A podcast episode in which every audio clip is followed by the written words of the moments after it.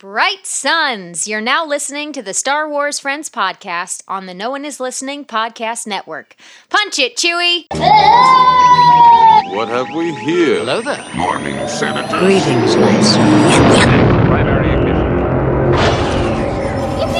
This is so wizard. We are the ones who guard the power. We are the middle, the beginning. I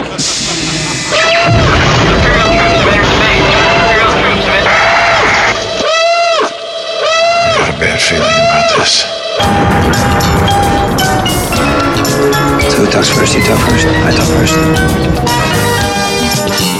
You're a feisty little one, but you'll soon learn some respect. So, this is where the fun begins.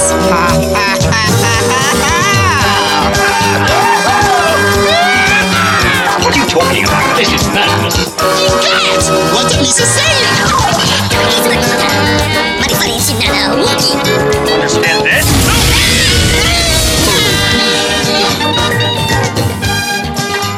Join the conversation with the Star Wars Friends on social media at SW Friends Show.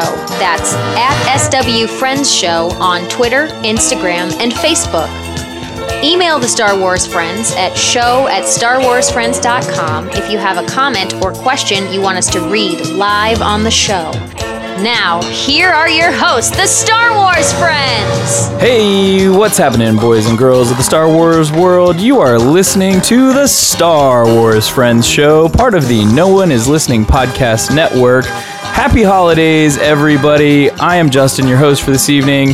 Joining me today, as always, are my Star Wars friends. This is Josh, and that wait from Friday to Monday to be nice and not post anything on Twitter was the longest couple days of my life. For this sure. week. Uh, this is Kyle, and I am having like a little bit of post Mandalorian depression. Like, this is the longest there is ever going to be until more The Mandalorian. And that's just so sad. Yeah, yeah. It's later, coming out later, end of next year, late December instead of uh, when did we get it? October uh, of this year. So it's a little bit later than what we're used to, but I still have hope that we're going to get that awesome, awesome content that we did this season. So I have no fears, Kyle, and it gives me something to think about and plan on going into next year and see what what awesomeness awaits. So I'm excited. Oh, what a Uh, long well- wait! We have this. We, you know, it's not like we have a, a new publishing event or like ten shows coming out in the near Right. future. Uh, you know Um, what? Spoiled brat. Speaking of, I, I read the first eight chapters of the High Republic novel that's about to come out, and I'm pretty excited. I can't wait to read the rest of it. It was really good. I've heard a lot of good things.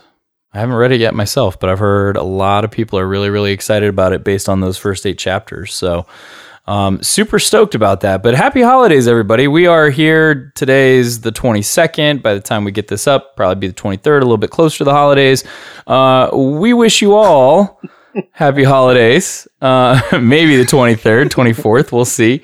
Um, but it, we wish you all happy holidays no matter what you celebrate. Uh, you know, we hope you guys stay safe. We hope you stay healthy during these times. Hope you get to spend a little bit of time with family, all being safe and, and secure and doing the right things. Um, but you know, it's uh, it's certainly uh, uh, been a challenging year for sure as we get into Christmas and New Year's here. Uh, it's it's been challenging due to COVID. It's been challenging due to work. It's been challenging due to lots and lots of other things going on. Uh, you know, we. Uh, I, I don't. Are you guys done shopping? Like, have you finished all your shopping yet? You got everything done for family for the holidays? Yes. Actually, no. done a while ago. Actually, no. I, No, well, uh, but here, here's the thing. Here's the thing. Here's the thing. It's not. It's not that crazy. I've got to go to the grocery, and I've got to get like two gift cards and a bottle of wine. So I'm not. I'm not worried about. Oh, you're so funny. oh, oh, my bad. His shopping list is short. Well, that's not everything I'm buying, Justin. That's what's left. like, it's not my entire Christmas list. Damn, Kyle. He's like, here, kids, have a bottle of booze. Enjoy Christmas. They, they, would they Uh, not? yeah, hopefully all you guys, it, it- hopefully all you guys got your uh, holiday shopping done out there as well. Um, you know, if you're if you don't get what you want, uh, Star Wars wise, um, you know, hopefully get some money and you can go out and find those figures you want or uh, find other collectibles or, or different Star Wars merch out there that you want uh, post Christmas. But we'll see. I don't think there's anybody that's not on this podcast that would even try to buy me Star Wars stuff. Honestly, I'm, Uh, pretty. I don't well, I think got you guys the patch, Well, yeah, you're on this podcast. That's what I'm But- saying. Yeah. my family Yeah. doesn't mess with Um, that. They they wouldn't try. yeah, it's it's hard because when you put like a figure or something on, you know, for somebody, a family member, by the time they get out and find it and it's a hard one, you've already got it. So, you know, it, it makes it a challenge. So, um, you know, but uh, we've got a lot going on. There's still a lot going on. We've got a, a killer episode of Mandalorian uh, season finale to talk about here in a little bit. Uh, first, we're going to dive into some news and notes, though. So we got to talk about it. Uh, it's still 86 weeks away, but it's it's coming. Short 86 It's coming. weeks. It's like Thanos. It's inevitable. Uh, Star Wars celebration, 86 weeks until we're there. Time's flying by. 86 weeks. It's like just yesterday was 88 weeks. Now it's 86. Yeah. like nothing. and 100 and, 106, I think, a couple weeks. ago. Time is time is It's completely by, meaningless in 2020. No kidding. Um, so if you're if you're looking though, they do still have the merch store open. If you're wanting to get that Star Wars 2020 Star Wars Celebration 2020 merch, the store is still open as of right now. Uh, it does close, however, December 31st. So if you want any of that merch, you need to get those purchases in relatively quickly, or you're going to be out of luck. It's going to be closed. Store is closed. But uh, I'm gonna bet. I, I watch in the spring. They're gonna put everything back up. The uh, old cl- the old clearance rack. Yeah, they're gonna put everything back up in the spring on the old clearance rack at a discounted price. I can almost guarantee Yep, it. yep. So, um, we did have a bit of good news though coming out of Celebration. Uh, What? Yeah, we had a bit of good news coming out at Celebration. Kyle, our our good friend Kyle, he actually had a great experience coming out of Celebration. Tell him a little you, bit about you know it was so there's the whole lottery situation at celebration. It's always very exciting to win. I was out of the pop game. I've said it a million times. I'm out of the pop game. I haven't bought a pop in probably a year maybe even more. I did i even passed on the bo-katan and the Ahsoka pops. I'm out. Well, that was stupid. but Wow. email from celebration. I won the right to purchase. Like you don't win anything from celebration. You win the option to buy. Um and obi-wan i think it's a force ghost obi-wan uh funko pop. So of Mhm. course here i am back in the pop game. Uh i'm happy to win it though and i do like obi-wan. Justin said this before we got on. He's right. At least it is a pop that i'm like pumped about. If it was if it was Watto or like it was a, it was like oh, it's like a salacious uh, crumb. you know, I- you know like what? I might be able to. Wat Tambor. I'll pass. I could get on board with Salacious Crumb though. That might be cool. But Okay, yeah, that could be uh, cool. yeah, I'm glad it's something I'm pumped about, and I, I'm glad I won. It's exciting to to win those. Um, Yeah. I obviously have never won the Funko lottery before, so that was cool. Congratulations. I'll let you guys know when it comes in in seven to twelve months or something. Whenever it comes in. Yeah. In typical fashion, they're like, "These nerds are pay for anything. We're not giving anything away." It's true. Yeah. Um, when with you giving that date, it reminded me, and I just wanted to make sure I didn't forget. Um, speaking of things coming up soon, we do have the Thrawn pin from Rebel Art Empire drop. dropping Oh, on. Christmas Day. Feliz Navidad. Do we have a time? Do we know what time? Ooh, let me do some research. Okay. All right. I should have looked that up before I. Because they're, Announced. they're Eastern time too. Yeah, it's I Yeah. believe. definitely Oh, yeah, happening. they're- So I don't have to worry about some crazy. Sorry, West Coasters. I don't have to worry about some crazy like West Coast time period at like noon, and it's really three o'clock our time, and crazy stuff's going on. Yeah, forget So that. That's awesome. um, but yeah, no, that's awesome, Kyle. That's that's, Yeah, that's I'm huge, excited. man. Like, Thank you, I- ReedPop, I was for for- choosing I was me. fortunate- Well, Yeah, yeah. Um, I was fortunate enough to win the Funko lottery in Chicago last year, and you know, they're like they had the what is it, the blue chrome was it the blue chrome pops, Yeah. and then they had a Watto in the mall. We were talking about this, and I ended up buying all of them, uh, and I think I bought the Pez set. Uh, there was Oh, like yeah, that's right. There were Pez set because one of uh, somebody's One of Vic's friend friends was had really a, somebody Yeah. that collected them. Yeah. big Pez collection. So, um, but yeah, I ended up purchasing all of them, and then I, I gave Kyle the Yoda, and I think I gave Vic the the Vader, Darth maybe? Vader one. So, yep. so, uh, yeah, you get that's how they get you. They're like, oh, you Yeah. win the right to purchase, but then you get in there and you're like, well, I got to get them all because they're Yeah, you you really do. and they're gonna sell and out. The Funko so- ones, that's like that's the highest demand ones. I think we all probably like actually no shade at Funko prefer the Hasbro figures, you know, and like that's Yeah. if you had to Yeah. pick one to get, that's the one you want. But Hasbro, I think they come with more in my experience at Celebration. Even if you don't win the lottery, you're pretty much able to get the Hasbro exclusive figure. Not so much after, but um, you know, if you show up and you get in line, you, you'll be able to get it. The Funko Pops, if you don't win the lottery, you're not getting one. There's zero percent Yeah. chance you will not have one. Yeah. So it's it's like uh, uh, like the most coveted one, I guess. Mm-hmm. Mm-hmm. Um, we had another big reveal. Monday was our last Mando Monday. Mando Monday number nine. Whew. Mem- m- Mando number nine. Mando number nine. It's a Mando number This is nine. Mambo number Um, five. I'll drop that song so- in here. It'll be great. That's and I, a little bit of Mando. in my- yeah, you get it. Yeah. A little bit of Monica in my life. A little bit of Erica by my side. A little bit of Jessica, here I am. A little bit of you makes me your man. oh, why didn't we come up with that one earlier on when we I'm started really Mando glad we Mondays? didn't. I'm so glad we didn't. I've never been so happy in my life to miss out on something. Um, just a, a, Oh, quick man. update. There was um, no time. In fact, their only Okay. announcement of Christmas Day, it's not even on their Instagram, was when they retweeted our episode to say, "Hey, that pin that they mentioned, this is what day it's coming out." But they no time. That's yet. all right. You got. That's why you got to listen to the my- Star Wars Friends show to know these things. Uh, I don't know, Set your notifications, people. Josh. I don't know what you got against Lou Bega. I feel like that was hateful for no reason. but it's fine. We'll move on. It's fine.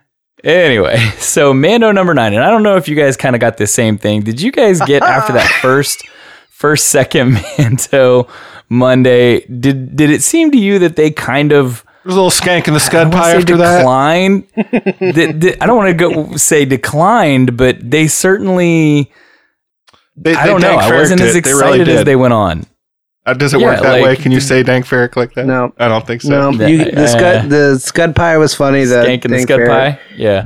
Okay, I'll Um, edit it out. It- they kind of they kind of went downhill. I thought like there wasn't as much. Like, do we think maybe they overshot what their ability for merch was, or that people would go gaga for nine weeks of of Mando merch? Like, Uh, I- don't know. so- I don't know. I mean, they came out with that dark saber and the slave one at the end that were Yeah. both nice figures. That I'm.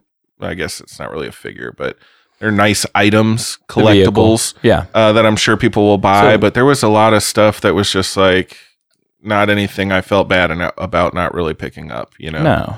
And, and I mean, advanced graphics has been killing it with the cutouts of every episode. Yeah. That's fine.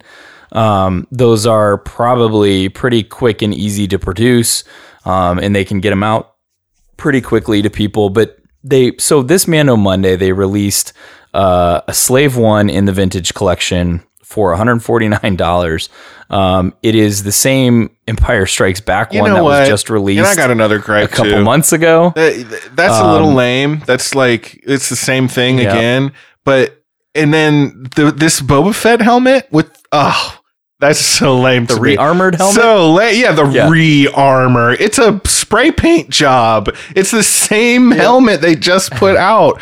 It's the same thing. Oh my gosh, it, that's lame. That's lame to me. They have painted they over the have weathering. Found a That's way to. That's the same thing he did. thing- It, also lame. Also lame. like, give me a break. Th- Is that why he Like, did it? he- they, that's why they didn't explain it. He just painted it so Hasbro could sell another two hundred dollar He was helmet. like, "Oh, Hasbro." uh, yeah, he's he's got some skin in the game. What's his percentage? That's what I want to know. What's Boba Fett get off the top of every helmet? This is bullcrap. Ain't capitalism. I mean, you think he comes out of the Sarlacc pit, right? He gets his armor back. You would think like he goes to paint and goes, maybe this is the reimagining of Boba Fett. Like, let's do a different paint scheme. Nope. Same thing. Just slap that paint right on there. That's all you had. Can you wait a minute? Can you imagine he comes out in that episode with with uh, I almost said Beaumont with uh, Mayfeld, and he's a totally different color scheme. It- What if it was like purple and orange Yeah. or something? People would have died. they would have It'd gone been- so oh, crazy. Oh, Sabine packed on the LBs. That's what they Oh. would have said. Don't you dare! Don't you dare about Sabine Wren. Well, you said orange and orange and purple. That's the only reason I said that. It just would have been, I think, an opportunity. Like, I mean, if you want to really drive those collectors in the market to buy more stuff, change the paint job of Boba Fett. And if you're gonna, I mean, still make it cool, if but you're gonna have him paint it, people would flock and to then that. never say anything about it. That like not one thing. right. Like, not, hey, did anybody notice my new haircut? Nothing. Like, g- give me a break. Oh. Hey, Yeah. you know what? In 40 years, they will make a, from a certain point of view, The Mandalorian season two, and there'll be a small short story about how Fennec Shand actually repainted his helmet. Well, y- you know what? Mm. If they do Boba Fett dirty like that for a second time, giving him a bullcrap storyline for three decades, then I don't know what Lucasfilm is thinking. Hey, I'm Jason Pride. Thanks for listening to Star Wars Friends podcast. You're in the arms of the angel. May you find some comfort here. Hi, I'm Kyle. Will you be an angel for a helpless baby Yoda? Every day, baby Yoda is chased by bounty hunters and abused by scout troopers, and he's crying out for help. Please click the subscribe button on your screen and join the Star Wars friends with a monthly gift right now. For only 60 calamari flan a month, you'll help rescue baby Yoda from their abusers and provide food, shelter, Jedi training, and Beskar armor. Subscribe now and follow us on Twitter in the next 30 minutes to receive this tweet with a gif of Baby Yoda, who's been given a second chance thanks to you. Some comfort here. You're in the arms of the angel. May you find some comfort here. Baby Yoda needs our help.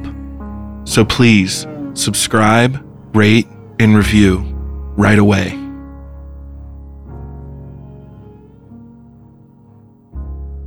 Yes, the Black Series Boba Fett rearmored helmet Lame. labeled rearmored helmet. um, we have the Master Replicas Dark Saber that came out. Kinda from Hasbro, cool. is I kind of cool. I, I don't think the blade it- looks I A little cool, though. overpriced, yeah. I think the pr- was it 250 Yeah. again? Yeah. Yeah. Oh my god. Expensive like saber. there's so many other makers out there Yeah, though that, do that better. produce actual metal dark sabers that have more advanced um chips in them and lights in them than I'm gonna guess what Hasbro's Yeah. producing at that price. You'll get a louder one that's machined metal for half that price. Maybe not half, but for Yeah. 200 easy. Yeah. Well, I think these are metal too. They're just not not quite as. I don't know. They're not quite And as I metal? Assume if no, quite. I was gonna say quite as nice, but um, there are some other machine ones out there. I think these are all metal though. All the master replicas are metal. Yeah. All their hilts are metal. Um, What were We those had Hasbro a- Black Series um, lightsabers? Are those all metal too, or do, are they plastic? I think those are plastic. Wasn't this a Hasbro Um, Black Series lightsaber? Isn't that what this is? They've got like different well, versions.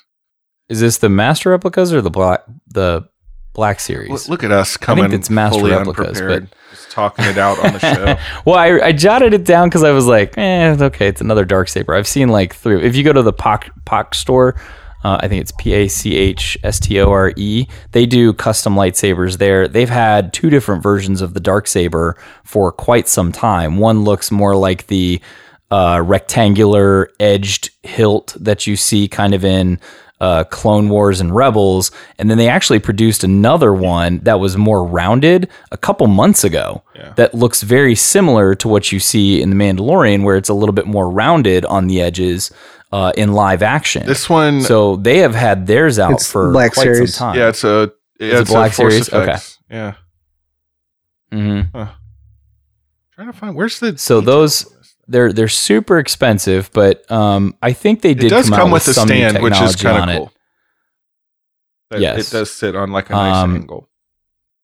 and you're going to pay that pretty close to that same price, maybe a little bit less if you go to Disney World um, and you go to Galaxy's Edge and you buy a lightsaber there. So, yeah, but you um, get the hot- experience with it if you do that.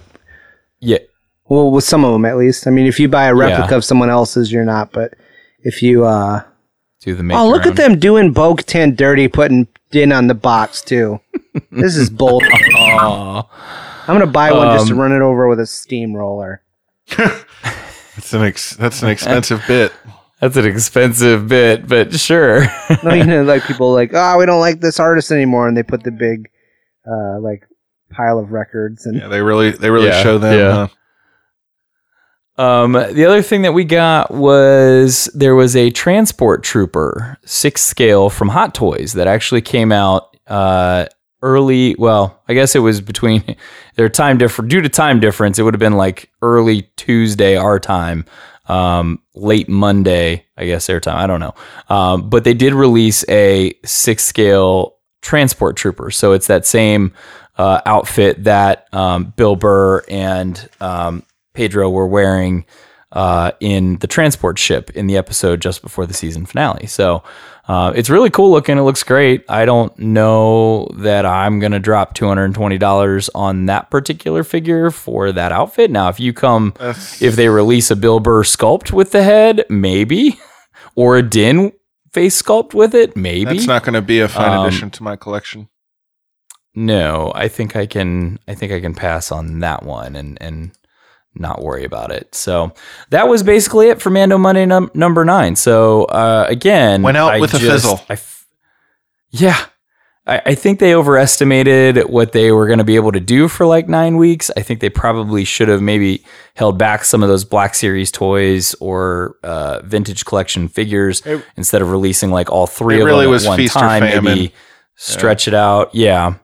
Yeah, I mean they put out like what four Black Series figures. It's all at the There's very like beginning. a Moff Gideon, Kuiil, Greef, and then there's somebody else I thought. But they put all those Black Series out right in the beginning, and you're left with nothing. It should have been probably a little bit better. Can you out, I think, imagine if they did a, a Luke and a Dark Trooper two pack? They could have charged hundred dollars for them and sold Oh. a million.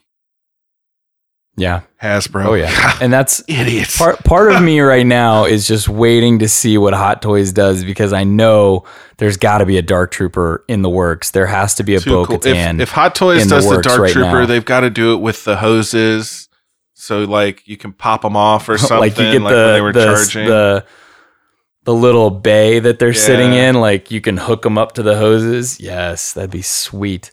Um, but yeah, I think I'm gonna wait see what Hot Toys puts out. I'm sure. Um, I I know Hasbro's already put out a bunch of code names for stuff that's to be released early 2021 uh, and through the summer of next year. Uh, no idea what they're going to be, but lots of stuff coming. So I bet it's a Darth Vader Uh, figure.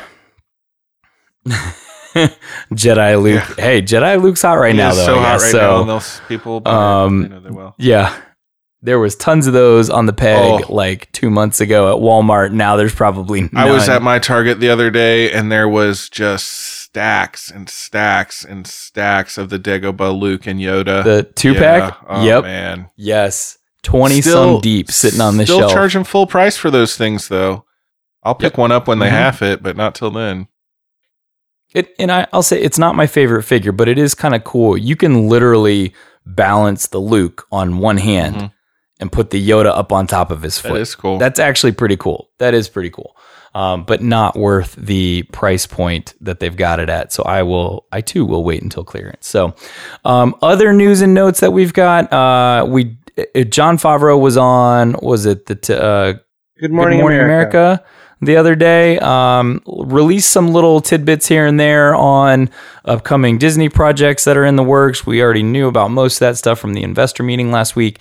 Um, but he did confirm one big thing that a lot of people had questions on was whether or not um, Mando season three was actually going to be the book of Boba Fett. Um, and that was going to somehow take its place. And and legitimately, there were people out there freaking out about it. And he did confirm the Book of Boba Fett series is not Mando season three. It is a separate entity in and of itself.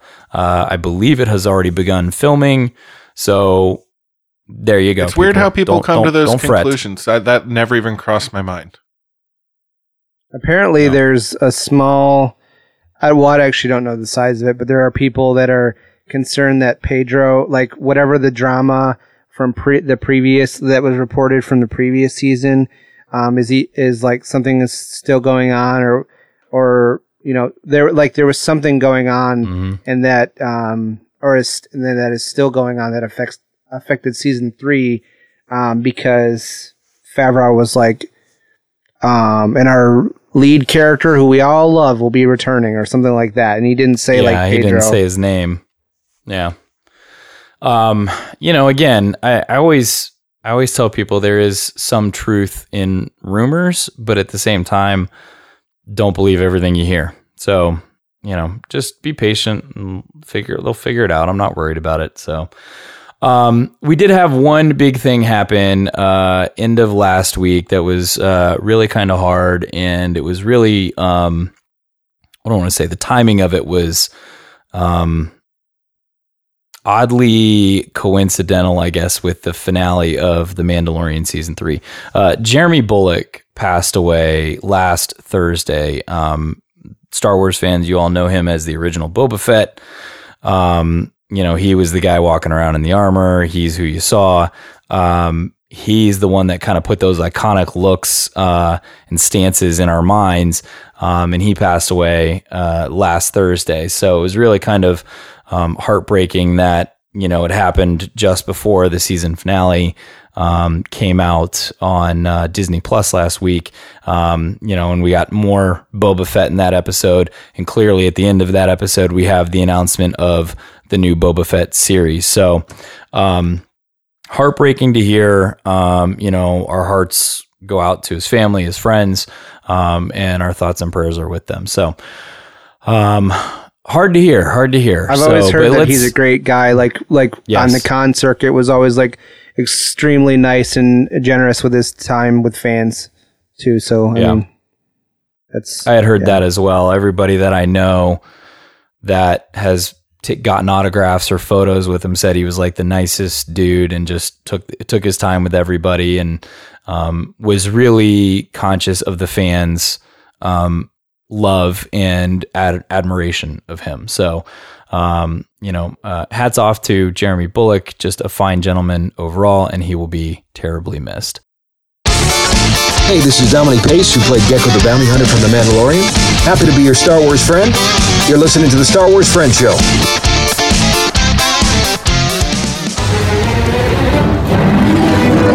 Shooter or something. Hey, Star Wars friends, it's Josh, your favorite Star Wars friend, and the resident John Williams one percenter. Do you want to be a John Williams one percenter like me? Well, here's a piece of John Williams trivia to help you push up your glasses at the other 99%. Did you know that John Williams has 52 Academy Award nominations in his career to date? The only other person with more nominations is some guy named Walter Disney? Never heard of the guy. Make sure to stay on target and listen to the Star Wars Friends podcast every week for more John Williams content.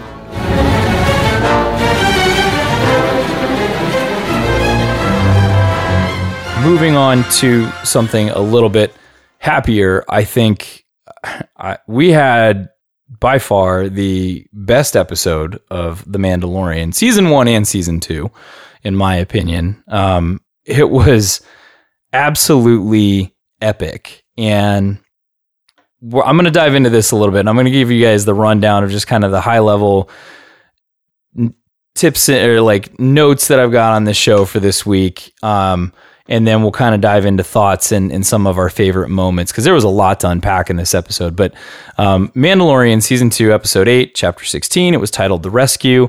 Um, it was written by Dave Filoni and Jon Favreau, directed by Peyton Reed, who also did um, chapter 10 in The Mandalorian season two, which was The Passenger, Frog Lady. Um, the same cast of characters was relatively the same in this episode. We got them all together kind of in one, under one roof. Uh, we did have a few new folks added to uh, the cast. We did have one Mark Hamill as Luke Skywalker, and that's a spoiler. So if you haven't watched the episode yet, but you're listening to our show, you've messed up in the order. Go watch the episode first, and then listen to our show, and then you'll be okay. Um, and we did have Matt Wood back as Bib Fortuna. Um, but he actually played, and I didn't realize this. He actually did Bib Fortuna in uh, the prequel trilogy stuff. So uh, during the race or the race skit, he's he's in there as Bib Fortuna. I did not know I that. know that so, either. Yeah. Yeah, it's like a part of the um, movie. Uh, yeah, I didn't know he. I didn't know he was in the prequels either. That's cool. Or as Um, yeah, uh, most of the episode takes place um, on Moff Gideon's ship. We did get a little bit of an opening there where uh, we do find our heroes uh, capturing Dr. Pershing. Um, he is back in this episode. They do catch up with commandeered him, a transport him. shuttle in the process too. Yes, and then they go off to find Bo-Katan. They never said what planet she was on, did they? I don't think they did, but they they figured out where Bo was, and they go find her. Um, and then that was about the only other time that um, we saw them off of the ship. So roughly the first what 15 minutes of a 45 minute episode, they were in two other locations. So.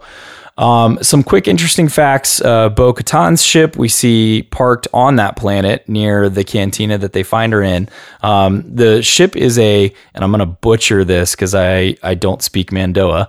Um, it's Kom'rk class fighter, and Kom'rk is apparently Mando'a for Gauntlet. And we had said that in the Friday Night live stream. It is the Gauntlet Starfighter. So um, I just, I never knew the Mando'a term for it. And there you go. Um, the Aurebesh text on the menu board that's hanging above Bo and um, Koska when you see waffles. it is this.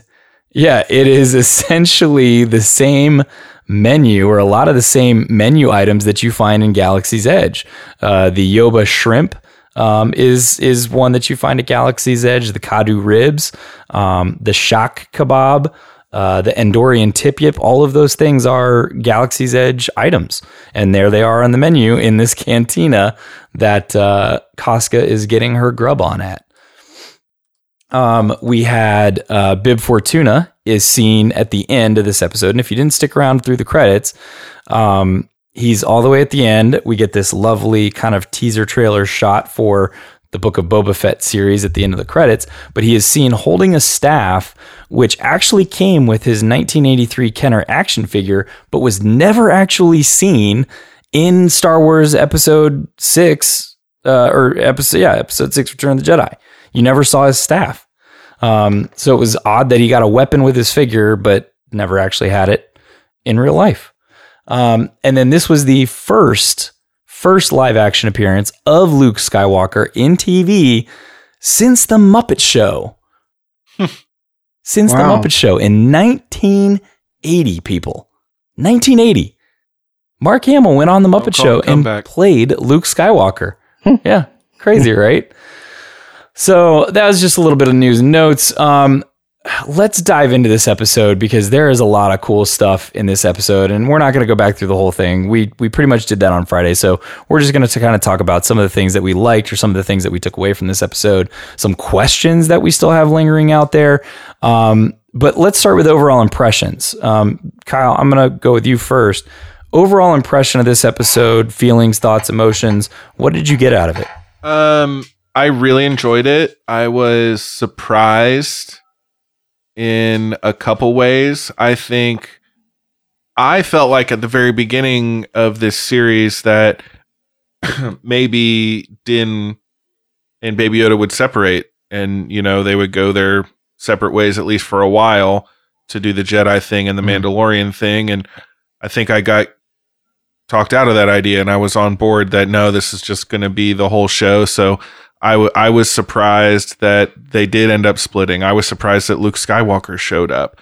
Um, I w- I was really surprised. I was surprised that they were able to um, take down Moff Gideon and defeat him and take the lightsaber or the dark saber all in about 20 minutes. I, I thought they were going to drag that out. Um, but all in a good way. I, I mean, I like to be surprised. And I mm-hmm. think if you always get what you expect, that's boring. And I think that it was a really great episode. And I can't wait to see where they go next. and and we were wrong. Like we, you and I both said Yeah. we didn't think they would get the child back because there was it, a it, chance. It struck me as not a very Filoni like ending. It was more of a Favreau like ending where it ends on like a happy note, but yet we get a cliffhanger for something else yet to come. Um, very Avengers esque. Josh, what were your thoughts on this? Um, we didn't get a lot of Boba Fett. That's a- a little Fett. That's okay. We got we've gotten plenty of Boba Fett this season. I don't uh, I don't want this to become the Boba Fett show. I like that he's getting his own thing and he's Yeah. not gonna dominate this show. Um, I like just like Kyle said. I I was pretty surprised. Like, um, obviously, like if you think about it canonically, like in the story in the uni- in universe, it makes sense that the Jedi that comes for him is Luke. This is the most powerful Jedi that's alive. He's actively built rebuilding the Jedi Order. Like it makes sense that it's him. But you know, because Mark is old or older than he should be for the time period, um, I old. I didn't have a lot of no no offense, Mr. Hamill. he uh he wasn't I wasn't I didn't think that they would um and I didn't think they'd recast him. So I wasn't I wasn't expecting to see Luke Skywalker. That was a huge shock. In fact, you guys all said that you as soon as you saw the X-wing you knew and I thought when I saw the X-wing, I didn't know it was Luke until they showed him in color, not on the security cam, and the lightsaber was green. That's the moment I knew. And then I saw like the the one hand and the gloved hand, and I was like, definitely Luke Skywalker. But like up until I was like, well, it's obvious it must be Ahsoka. Like, it, like who else would it? Be? Who else would it be? Because Hmm. Uh, I it's, thought it's not going to be Luke. They're not going to do Luke. I like, thought the single X Wing was a dead giveaway to me. But I, I was shocked Yeah. to see Luke too. Was I was Yeah. I you know, and I, I'm with you. I don't I think story wise it definitely makes the most sense.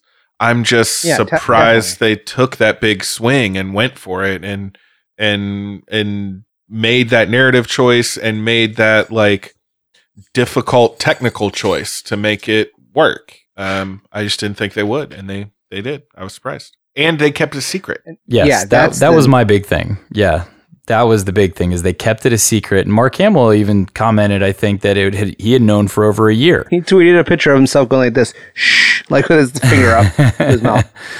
That was the thing for me was getting the introduction of a, a new and in this case it's an old character, but getting an introduction of a new character into the show that had not been spoiled by people over the summer uh, was huge to me. That's the part. That's what I love because that leaves that jaw dropping moment of, oh my god, I can't believe they did that, or I can't believe they brought this character in, or I can't believe they're using that ship, or did you see that blaster? I didn't even think they'd bring that into the show. Like that's the stuff that makes it fun.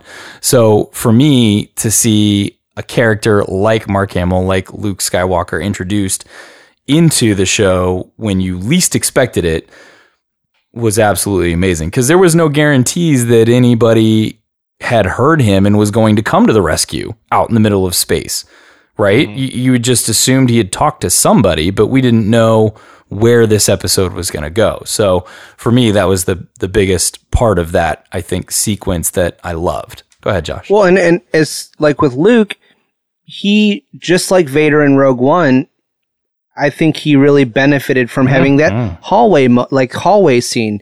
Luke is another person who, you know, if you're an EU fan, if you're a comic fan, if you're you, you you've heard about this Luke Skywalker who's immensely powerful, does all these crazy things with the lightsaber and with the Force, but we never really saw that because the the Right. even the Luke that we see, you know, it's back when George told them that the lightsabers were heavy like swords, so they're not like swinging them around around like crazy like Hayden and and Ewan were in the in the prequels. So, um, it, it was nice to see him like just going ham on some droids, just Mhm. like just like Vader was able to do with the troopers in uh, Rogue One. Yeah. And I I read it as in the context of Luke Skywalker from when we meet him, moisture farmer, whiny boy on Tatooine, all the way until you know he dies on Ahch-To. Um, I think this fits nicely into his his journey too, and to me, he's very much. Um, he's kind of making the same mistakes that the the old Jedi did, um, and kind of he's coming in with the lightsaber blazing. He's hacking and slashing. He's going to train this child. He's going to get you know Ahsoka, who has kind of seen what happened when the Jedi went by their old ways and followed their old traditions and saw the the flaws in that and she said we can't train this child and and I think that probably is the right decision. And then Luke came in with this whole other angle on it. And um, I, I just think that's really interesting to see where he is versus where she is and where he becomes later, you know, because he very much is um,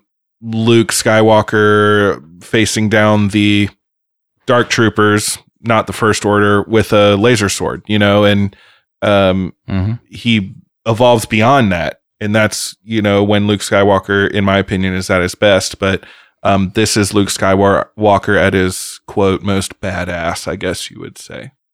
Yeah, yeah. I, I think there's a lot of people out there that really like this version of Luke Skywalker because they feel it ties in well with uh, Rian Johnson's version of Luke in The Last Jedi. And the reason that I say that, and I think re- the reason that a lot of people believe that is because y- Kyle, you're right. He is following the old Jedi ways, and he's like, "Oh, I can teach this kid. I can train him." He is at he's comfortable with his He's way- powers. he's he is at his peak. He's a little overconfident right now, and that's why you know he thinks he can train Grogu and lead him in the right direction.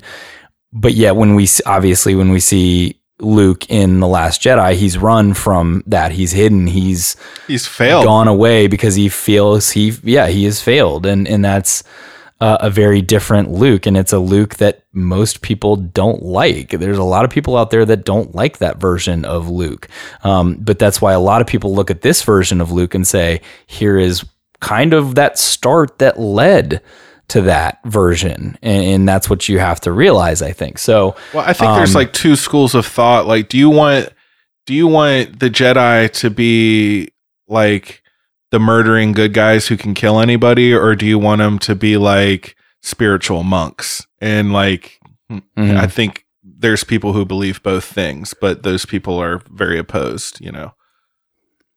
Right, right. So it's it's interesting. It's an interesting take on the character of Luke. I thought it was great to watch. Um, you know, it was it was super fun. Um, but I I I loved it. Absolutely, jaw was on the ground the entire time. I don't know about you guys. I have a scoop about Luke. Scoop Uh-oh. away. Go ahead. I saw it on I, I saw it on Reddit from a reliable source. Yeah, sounds reliable Uh, already. Yep. Yes. That that so you know like some people were complaining about the CGI doesn't look perfect. Um, it's actually purposeful because that wasn't Luke Skywalker. It was Luke Skywalker with the two U's, and he's Oh. actually taking Grogu to Thrawn. Okay. Oh. Mic drop. Yeah, that, don't drop your microphone. That's bad for it. But Ooh. yeah, I'm sure. I'm sure that's Interesting. right. It's a twist. Sounds exactly 100 percent right. Hey, you don't uh, know. it's You're an you're interesting twist. You you said yourself you don't know the EU as well as I do. So why don't you just back up, sir? No, it's true. I don't. It's definitely what's happening. Uh, and you know what? I think if they had put that in like the credits and it was L U U K E, do you know how many people would be freaking out right about now? Like, holy crap! Did they really just do that? Um, And then yeah, and then Favreau comes out on Good Morning America and admits it was a typo. Like yeah, just lets it simmer for the weekend and then Yes. Oh, people would be losing their stuff, man. That would be ridiculous. Um, did you guys feel, and I don't care who answers first, do you guys feel that them putting Luke Skywalker, because there are a lot of fans out there that think this, do you feel that them putting Luke Skywalker in this episode was fan service? Yeah. I'm sick of hearing about fan service. It definitely was, but that doesn't mean it was like the wrong choice or that it was bad. I mean, I think uh, Yeah, having having Luke Skywalker in his Jedi robes ignite his green saber and hack up a bunch of dark sabers. Yeah, of like that's definitely exactly what fans, especially OT fans, want to see. That's definitely fan service, Mhm. but it was also like serving the story and made sense. So I like I think to always assume that fan service has to be a negative thing or that it has to be a bad thing. It's only bad when it's shoehorned in for no reason. And I don't I don't That's the key. it- Right. Yeah, that's the key right there, right? So we talked a little bit about on, on Friday where I think if you're if you're inserting things from different places, times that fit the narrative and push the story forward, it's not necessarily fan service. If you're taking something and just sticking it into an episode and trying to make it work and it's not written well or um, drawn well or whatever it may be, I, I think that is where you get into that Well, level like, of fan service that's just not the point- pushing too hard. not, maybe not the point, but it's not a point of art fan service. Like it, you want people to like it. What, you want the, the fans sincerest to form of enjoy flattery it. Like, is- I mean, that's not like Yeah. it's only bad if there's no reason for it. Like to do things that the Mhm. fans are going to enjoy. Like why? Why is that like a curse word? I don't understand why that's like considered a universally bad thing. It's just not. when it's like, Right. does No. every Star Wars, does every Star Wars story have to have no references to any other Star Wars story? Because like, at what point is it like? Oh, there's a Twi'lek in this episode. There was a Twi'lek in Return of the Jedi. Oh, it was fan service. Like, stupid. Stop. Right. That's stupid. Yes. Um, I, and I think I said that on Friday where I, I think this fit perfectly. This was, it was beautiful. It was seamless. It, it was in an appropriate time. Um, I don't think there was anything fan service about it. And, but I went back to that Toro Calican, Callahan, Callahan, Calican. It's Calican, I think. Calican episode where they intentionally stuck him in the booth in the cantina in Mos Eisley with his feet up on the table like Han Solo. And there I go. It's not really pushing the story forward. We already knew they were in the same cantina from the bar and, and what they got when they first walked in. But to like push it to the point where you're like, all right, all right we're going to put this guy right in that same booth. To me, that's more of fan service because people look at it and go, oh, that's the same booth, right? Versus it's actually doing anything for the story or incorporating those otherworldly characters into the narrative in the story that's occurring. Go ahead, Josh. I would I would argue that so it definitely is more it, it, it definitely leans more towards the negative connotation of fan service than Mm-hmm. anything else that people have been complaining about Mhm. with this show. But I would say The I- Toro scene, or you're talking about Luke? the no this the scene with uh with um Hack Solo. Um Okay. Yeah, I didn't um, even think that was that terrible either. Well, so my thought process was, what did I what did I think immediately when I saw that guy? How dare he sit in that spot? So it like set me up to not Mhm. like this guy, and you're then supposed to not proved like. me right. Yeah. Yeah. so like, right, yeah. it didn't. I didn't even give it a second thought. And every like there there definitely has been a lot of like, oh my god, there's that thing I love from that other Star Wars thing in this in this season, especially with Bo Katan and another trip to Tatooine and the spiders and Ahsoka and Luke and the Dark Troopers and you know etc etc etc. But every one of those things fit in the story. Oh, and Boba Fett. Mm-hmm. I almost forgot to say Boba Fett. Every one of those things Right. fit in the story perfectly and made sense and wasn't shoehorned in. So stop complaining. Well, like Go watch is, Star Trek. is giving Boba Fett like a an actual scene to be badass and and wreck some stormtroopers is that fan service? One hundred percent. Yes, that's like exactly what people have wanted to see for forty years. But it wasn't a bad thing. It was still good, and it was still good Right. for the story. Like I don't, mm-hmm. I don't understand the well, look at how many people we've had. Look at how many people in our orbit who were like Boba Fett, meh. Who were like, Okay, I'm willing to listen Right. now. One of them. Well, well, from from okay, I'm willing to listen to okay, Space Daddy. Like w- you know the, Yeah. the full spectrum of responses. So Right. Yeah, and it, it was it was you know we talked about that. It's something that I think uh, those Boba Fett fans had been waiting for for a long time. So I, you know that validation is is legit now, and it's it's good to see in the Star Wars universe. So, um, what else? Let's go around real quick. So give me some of your let's say like top three moments in this episode. We clearly just talked about Luke. I think he's everybody's probably top moment uh, in in this episode. Josh, what's another what's another thing for you that really stuck out in this episode that you really enjoyed? Well, to not steal the other really big one, I will go with one that is very specific to me and say that I I was very excited to see Koska Reeves back and for her to have lines, but then she also Yeah. did a tornado DDT It was on killer. Boba Fett With a and I jetpack. was, was like, yeah. So yeah. Yes, Yeah, please. It was like it uh, was awesome. to have a wrestling actor or a wrestler who is also an actor in Star Wars figure out a way to do a wrestling move on someone and it for it to fit and not to look like oh hey there's the wrestler doing a wrestling move like it was it was very cool for me Yeah. Yeah, good choice. That whole fight scene was beautiful. yeah they're both It was, with their it was so yeah, fun. yeah. I liked the flamethrower Yeah. on flamethrower. It's very good. Yeah. Um, I'm Mhm. gonna also say something that was kind of like an obscure thing, but right in the cold open when they're uh basically kidnapping Dr. Pershing, um Cara Dune and one of the pilots are having like a, a bit of a discussion and he's Oh, yeah. he's being a real jerk about blowing up Alderaan and she's Alderanian, which sometimes did I say that right? Alderain Alderanian? Yeah. Yeah, Alderanian? but which uh, sometimes I forget about. But um, and he called the tattoo on her face a tear, which made it seem like it's something that maybe everybody that is from Alderaan that survived, or maybe a bunch of them, or maybe the soldiers from Alderaan or something, maybe all got that, you know. And because I've seen people mention her tattoo on her arm, she covered it up in the one episode in season one, so people wouldn't know or whatever. But um, they've never made mention of that one on her face. And I remember at the very beginning, before the show even started, that was something people were really interested in. They were zooming in on action figures and trying to figure out what that was and speculating. And Mhm. uh, I thought that was just a cool little side comment. and it, it was a cool it was a cool scene in general because we just had the previous episode with the Rhydonium where they went to go find Bill Burr or Migs Mayfeld, right? And through that episode, you kind of, you know, at times, I'm not going to say that like you kind of at times were like, yay, the Empire did something. Yay, they achieved something. They got the Justin's Rhydonium in there, right? Yeah. and they're like all applauding him and cheering him on.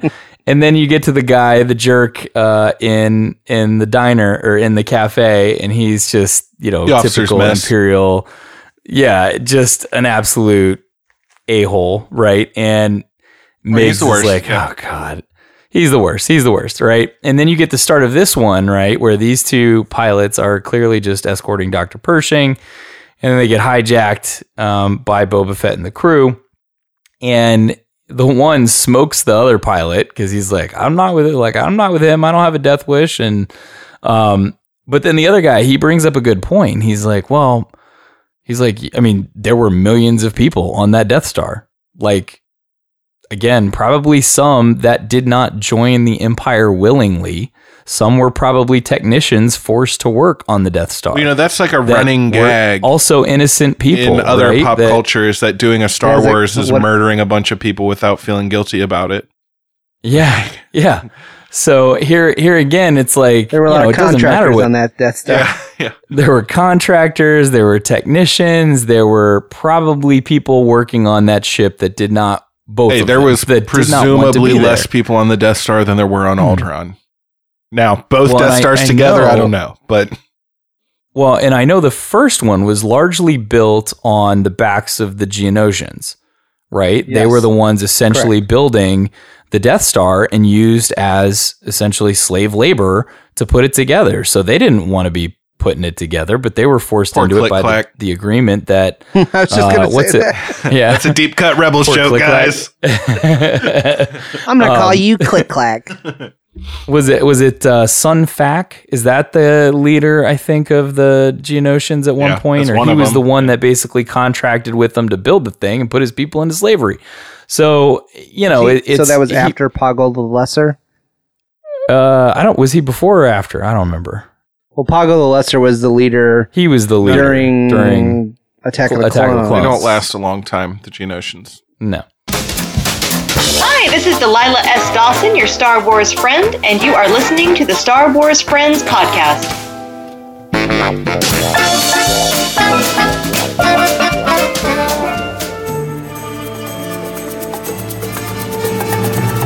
Looking for fun and excitement without having to join the First Order or Resistance?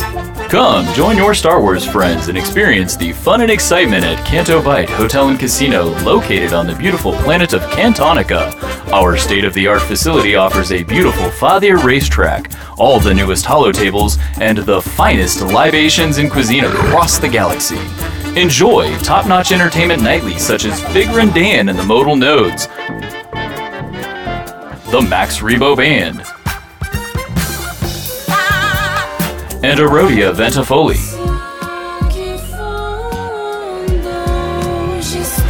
Witness some of the fastest sky racing in the galaxy with first-rate pilots Hype Fazon, Hype Fazon is in the building. Torra Doza, Where's my cute little furball? Freya Fenris, and Griff Halloran. Okay, I still don't get why we all had to come along. Just listen to some of our happy guests.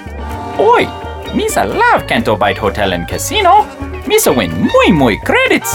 Whether you're here for relaxation or excitement, the Canto Bight Hotel and Casino can provide whatever you desire. There is so much to do here. Odds are you'll have the time of your life. Maybe. Gambling problem? Reach out by Hotline to the New Republic Gambling Addiction Hotline. The number is 800 IMI NDPT. The number again is 800 IMI NDPT. One more time, the number is 800 I'm in debt. This advertisement has been brought to you by the Star Wars Friends. Please gamble responsibly. We hope you're enjoying this episode of the Star Wars Friends podcast. Subscribe to the Star Wars Friends for weekly episodes featuring the latest news, in depth analysis, fan questions, and conversation on all things Star Wars.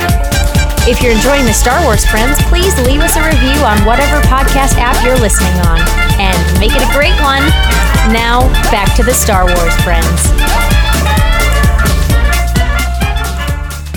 So you got this pilot, and he's like clearly trying to rub like rubber. He's like, look, you know, we felt that Alderaan was an equivalent, equal, like an equal for you know blowing up the Death Star. And That's and- not how that went. That doesn't make any and- sense though. And he was trying to. He was well. He well, he said he was on the first one, right? He, yeah. He couldn't have. Yeah. So they blew up Alderaan, and then No, he, was he he, on said, the second he one? said too, it was no? it was worth it to rid the galaxy of terrorists.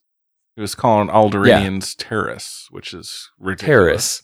But also, I guess, somewhat true by the exact Yeah. letter.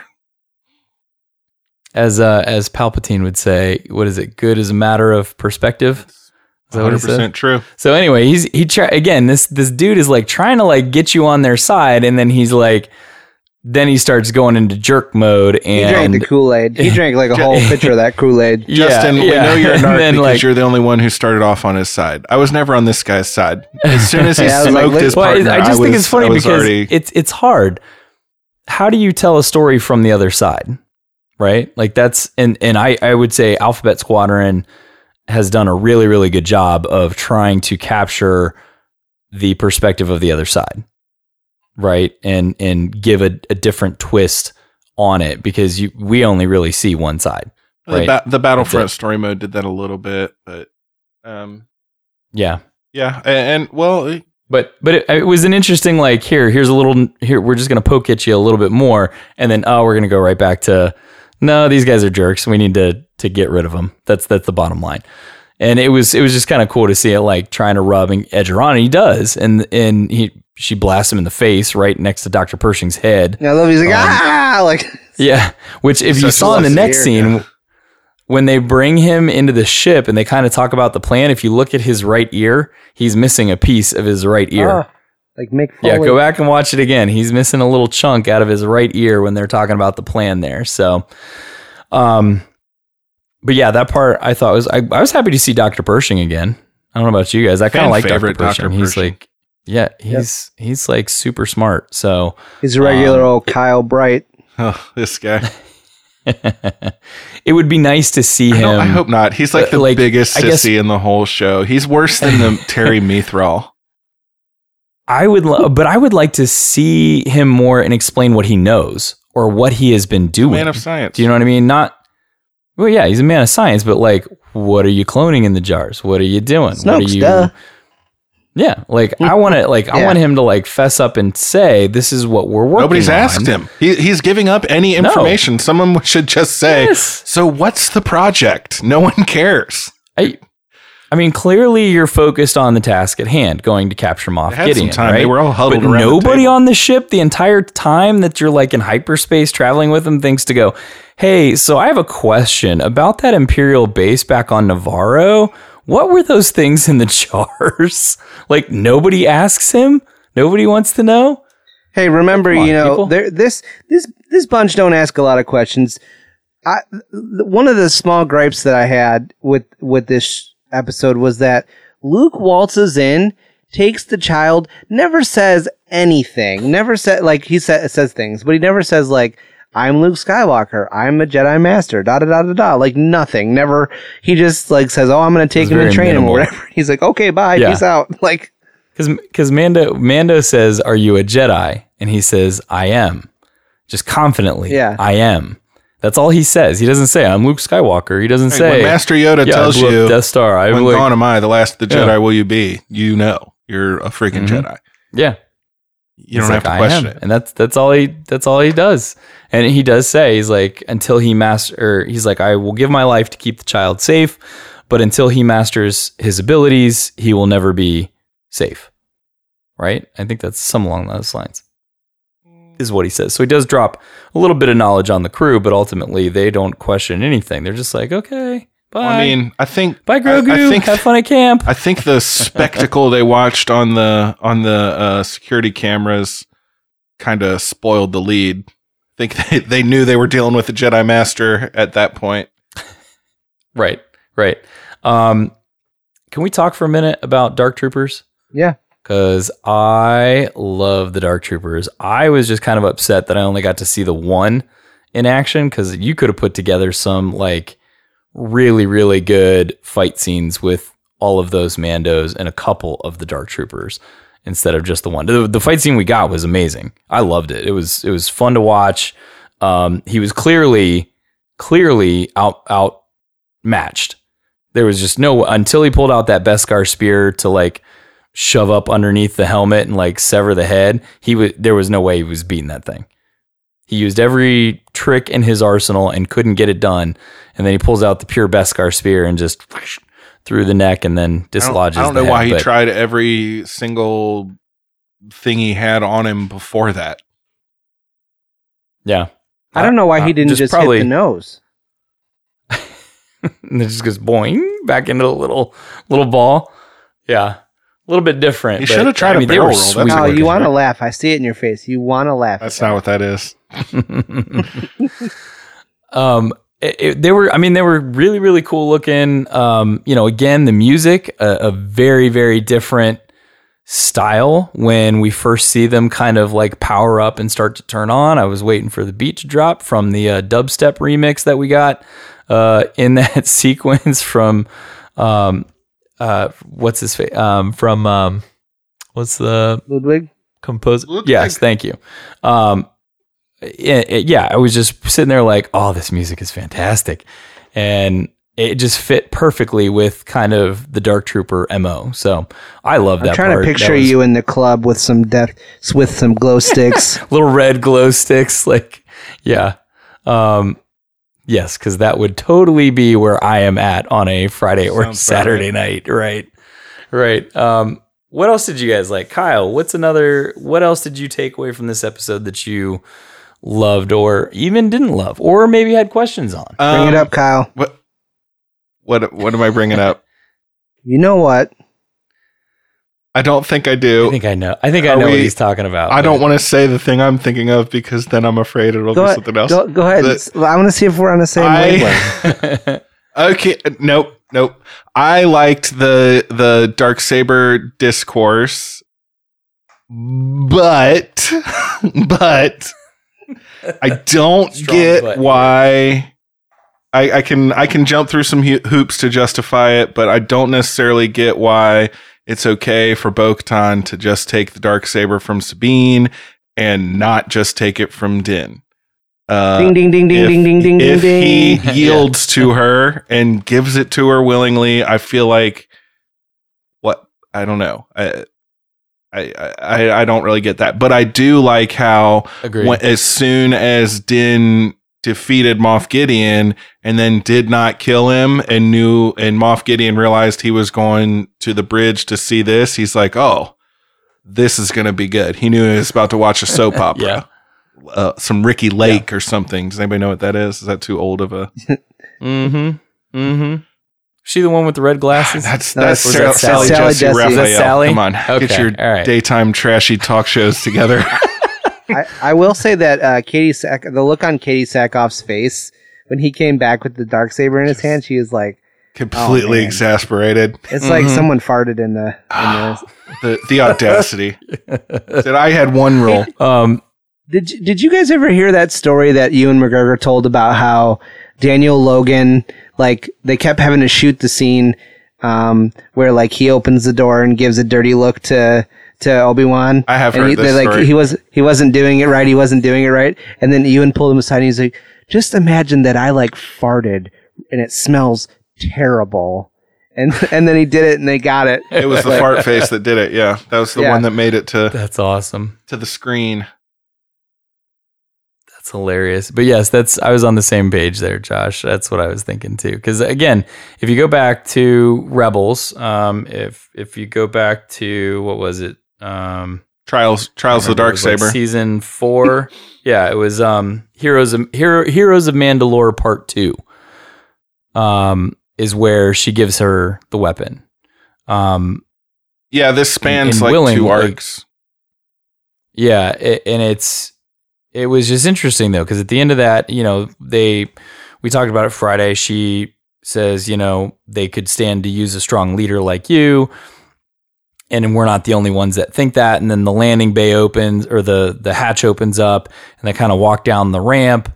Um, you know, she had given her the saber. They kind of walk down the ramp, and then you have all of the representatives from the houses of Mandalore, the different clans, there basically says, you know, Clan Wren supports you, and cl- you have the backing of um, the Rook Rook House or whatever it is, and and they all kind of chime in. The protectors um, back her, so it, it's it's kind of odd, and I'm sure, and I'm sure, I am sure. I mean, it's Dave Filoni here. I'm sure he has already figured all this out as to why she was willing to accept it there and in that situation but here it may be different, a different situation why she could not do it. So I, I don't know. Uh, maybe we'll get that explanation in season three. And don't know. again, it's just Din Djarin, Jon snowing it up. He just doesn't know anything. He's got no clue. He's he's got no experiences. He's he's so sheltered. He has no idea what's going on any of the time. yeah, yep. So, does is your head headcanon like mine then that she probably like I took it before and then I failed, so I can't take it again. I have to do it the old way. I have to win it the right way. I'm wondering if um other Mandalorians used the fact that it was just given to her as a way to like undermine her authority because that's always a Right. problem on Mandalore is the division between the houses and the clans. So I wonder if the fact that she just accepted it, she didn't get the respect that she would have if she had actually fought Sabine for it and now she doesn't want that to happen again. Um, which I guess isn't totally different than what you were saying, but it's uh, I, I don't know. I guess they're gonna explain it. I'm sure they will. Do you have to kill the other person during the duel for it to count? Um, I don't know. D- Darth Maul definitely did. He he lopped the head right off of Pre Pre Vizsla. And then Darth Maul had it for a long, long time. Um, but then we lose it. Well, Darth Maul had it. He showed it to Ezra, and then Ezra just kind of took it off the table, even though Darth Maul told him not to. And then then they gave it to Sabine because she's Mandalorian. And I believe when Sabine was fighting Gar, Saxon. Saxon out on the ice, she chose not to kill him. Although, and he was trying to get the She dark. She, already was trying to get the dark saber from. He was trying to get the dark saber from her, so I don't know if that's different. But but he ended up dying anyway because he was gonna stab her in the back like a coward. So uh, Sabine's mom Yeah. saved her. So I don't I don't know if that's specified really. I also wondered, the more I thought about it, I also wondered if there was some factor into it that, like, when she took it before, she took it from Sabine Wren of House Wren, like a, and it, like, is, is there a difference between taking it from, like, someone from an established, important Mandalorian family and taking it from a foundling from a cult? That just sounds elitist now, Josh. Are, are we saying that I don't know. I don't know. not I don't elitist? know. They definitely are. I think that they are. they definitely are. Telling Boba Fett he's not a real Mandalorian.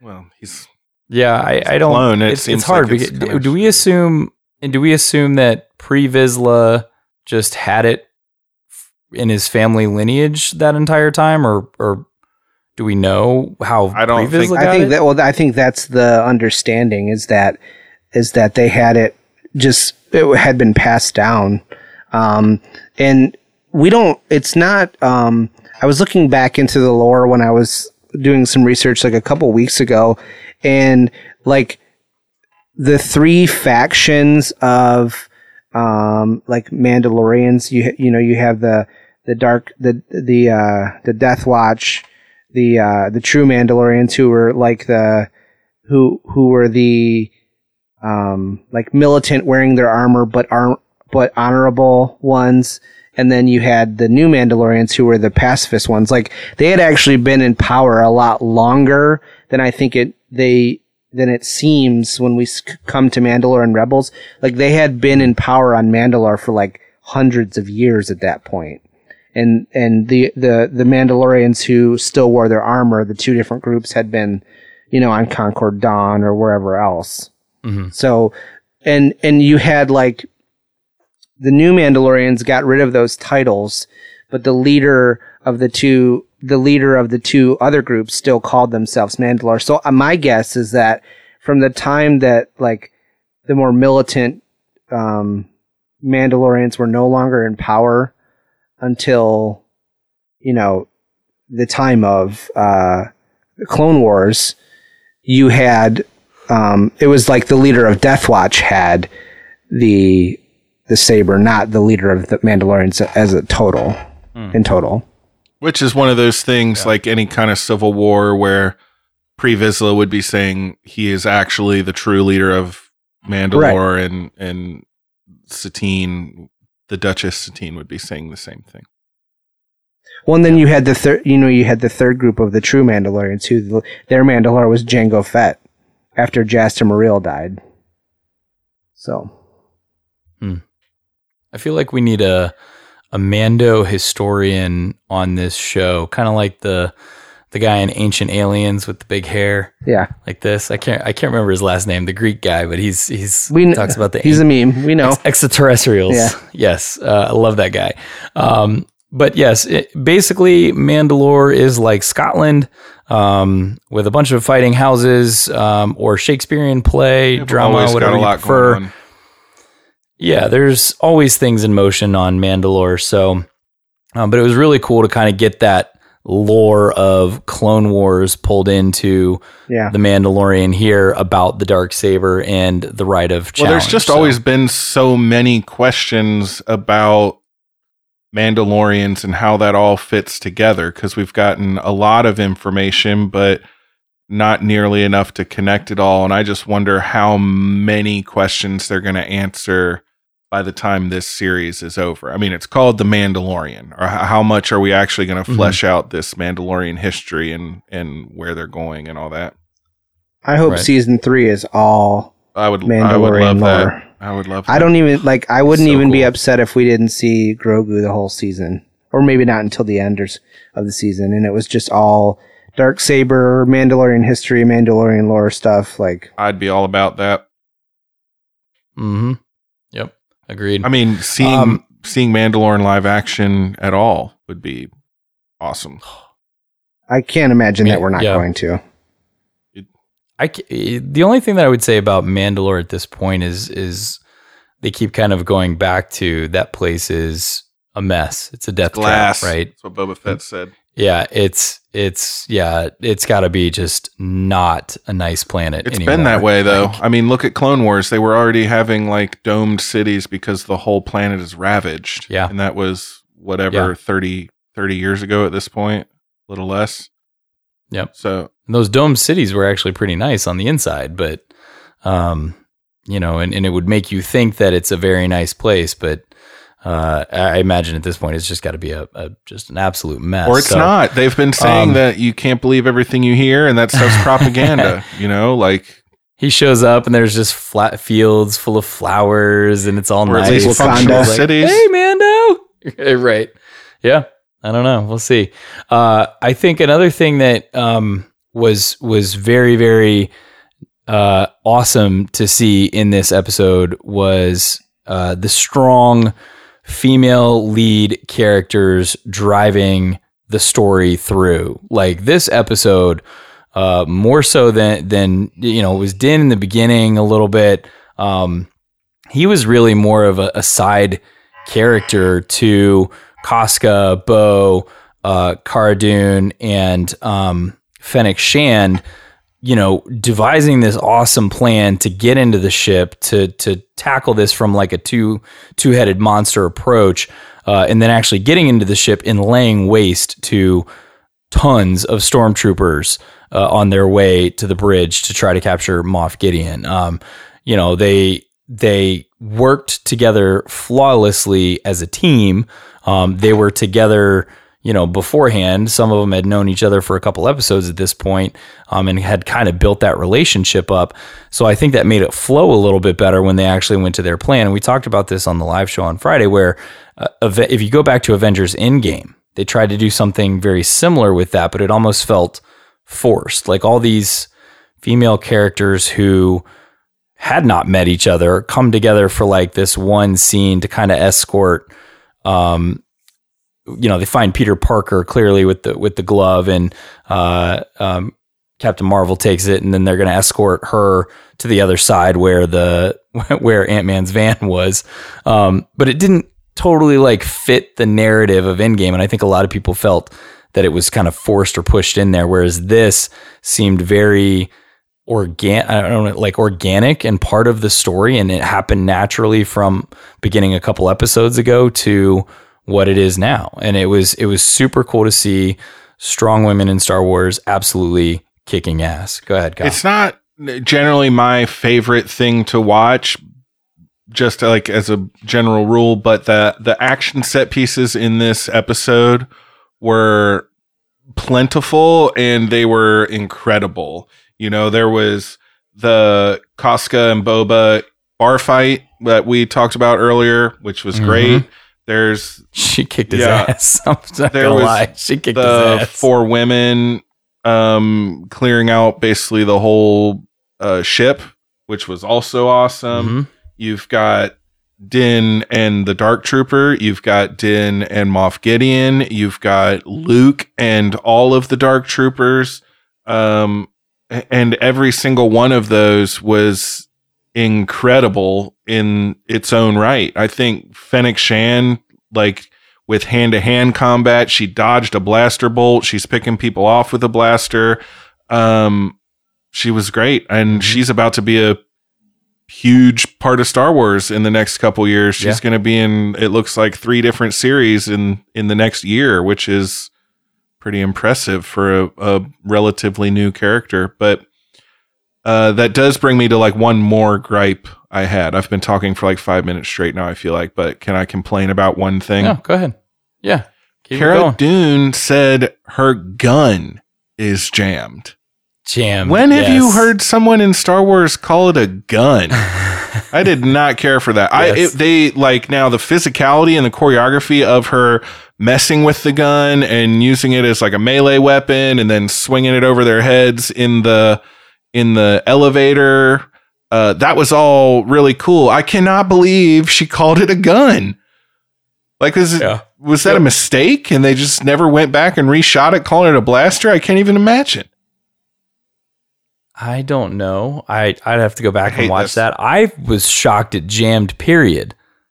I've n- has anybody's. I don't. I don't really you know ever how. seen I anybody's don't know how blaster, jam in any Star Wars stuff? necessarily. So she had that big thing Like- with like the the clip on the bottom. It seemed like like a detachable magazine or something. But I Yeah, that doesn't bother me. I think but a gun. It should have overheated, is what it, the battery pack should have overheated or something like that. Would have been the the actual, um, you know, way that that would have worked in universe. Yeah, yeah. Which which a lot of them in games or videos or whatever when they overuse the blaster, yes, it overheats and it has to like cool down before you can reset it, which gives you a new amount of like light bullets or whatever. So, um, yeah, that was a little odd. Um, was it Bo that in when they're in the elevator? Bo's like, "Do you need some help with that?" She's like, "No, I think I got it." like just slams it on the ground and get Yeah, it to work again. Um, bang it on the floor to fix. It. Yeah, it, it was.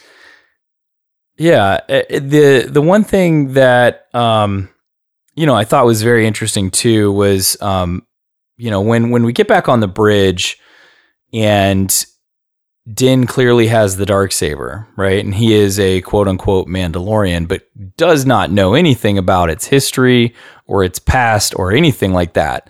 And when Moff Gideon basically explains that, oh, the person that owns the dark saber rules Mandalore, right?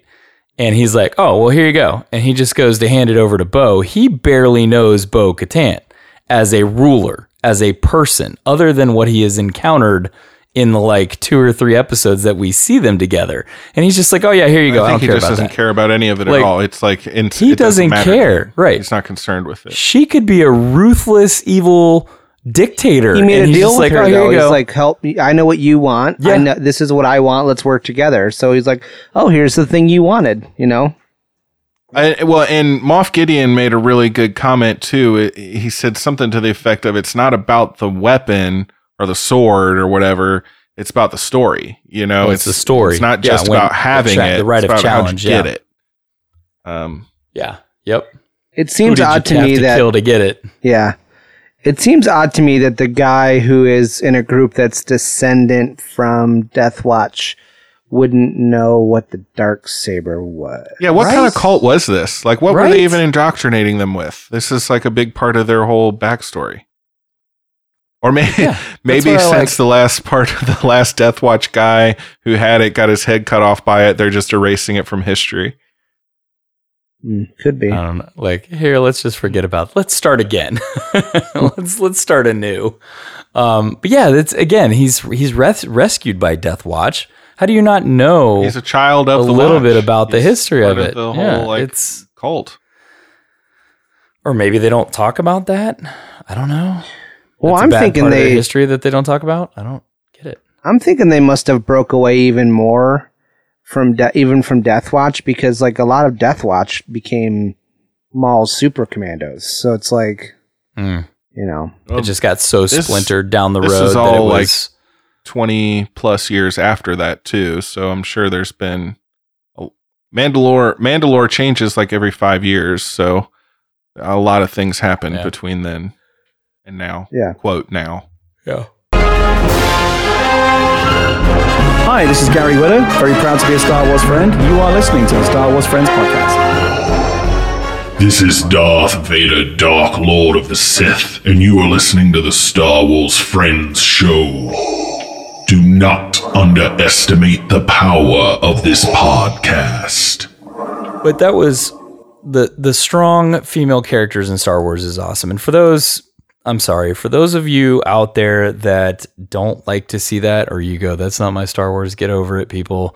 Um it it's some of these female characters are the most badass characters that we've had in Star Wars in a long time. So I would say get on board with it and enjoy it because they're written very very well, and I love it. I love seeing A it. lot of my favorite characters are female. Me too. Yeah. Um, let's get to the end. Let's talk about that end credit scene because I know this is something that Josh is super excited about. I before So we, we- do that, we- I've got one other thing Yeah, go on the bridge here that I was kind of surprised by. There was Sure, a go ahead. point where they stopped him from doing it, but Moff Gideon was gonna blow his own head off. And like Yeah, I was so yeah. surprised by that. That didn't feel like the way he's been built Out up character? these first two seasons, he didn't seem like the guy who was just gonna take that out like that. This yeah, but this this episode proved that he's not the monster heel, he's the cowardly heel. Because think about how hmm. easily he was defeated Yeah. and you know yeah. He's not the big bad. Look how scared he was when he saw Luke on the ship like, you know. yeah. Yeah, he's an underling. He's a guy he's a guy that probably wasn't even a Moff until there was a power vacuum and then just made himself a Moff because there was you know, no one Mhm. else to take that role. They Yeah. were either unknown they were dead or they were in the unknown regions with the rest of the empire. Well, and he was clearly, but he was clearly strong enough to get the dark saber from Bo. Yeah, but we So don't know how he Don't got how it. he got it. Yeah. That's it's true, but he he does wield some power there. But yes, you're right. He is not the big bad. There is somebody else above him, and I think maybe that's his thing. Was like I I can't afford to get captured, and that's maybe why he Uh, did. I it. never, Like, I yeah, never I'd thought he was the top of the food chain, but I, I thought he was like, um, I guess a little, a little tougher than Stronger. that. A little had a little more strength. thought he might be a stronger side dish to the main. You know, main I mean, part. he's the he's ruthless enough to just murder his own men because they tick him off. You know, and he did find a way to wield the dark saber, and he did find a way to capture the baby Yodes. So like, he's not completely incompetent. I I was just surprised to see him literally crawling on the ground and trying to kill himself this past episode. He is the he is the baked sweet potato to the steak and not the asparagus as a side dish.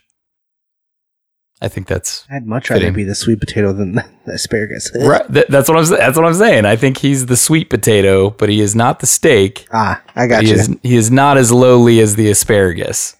Do do we want to talk about the emotional goodbye before we get to the end credit scene or Yeah, that's yeah. So I was leaving that for So- you. Oh, for me? Yeah. Yeah. So, um, so we, we, we get to this point where, you know, Luke is, is going to take the child and he finally, um, you know, Mando is basically saying, look, these are your people. You need to go with them.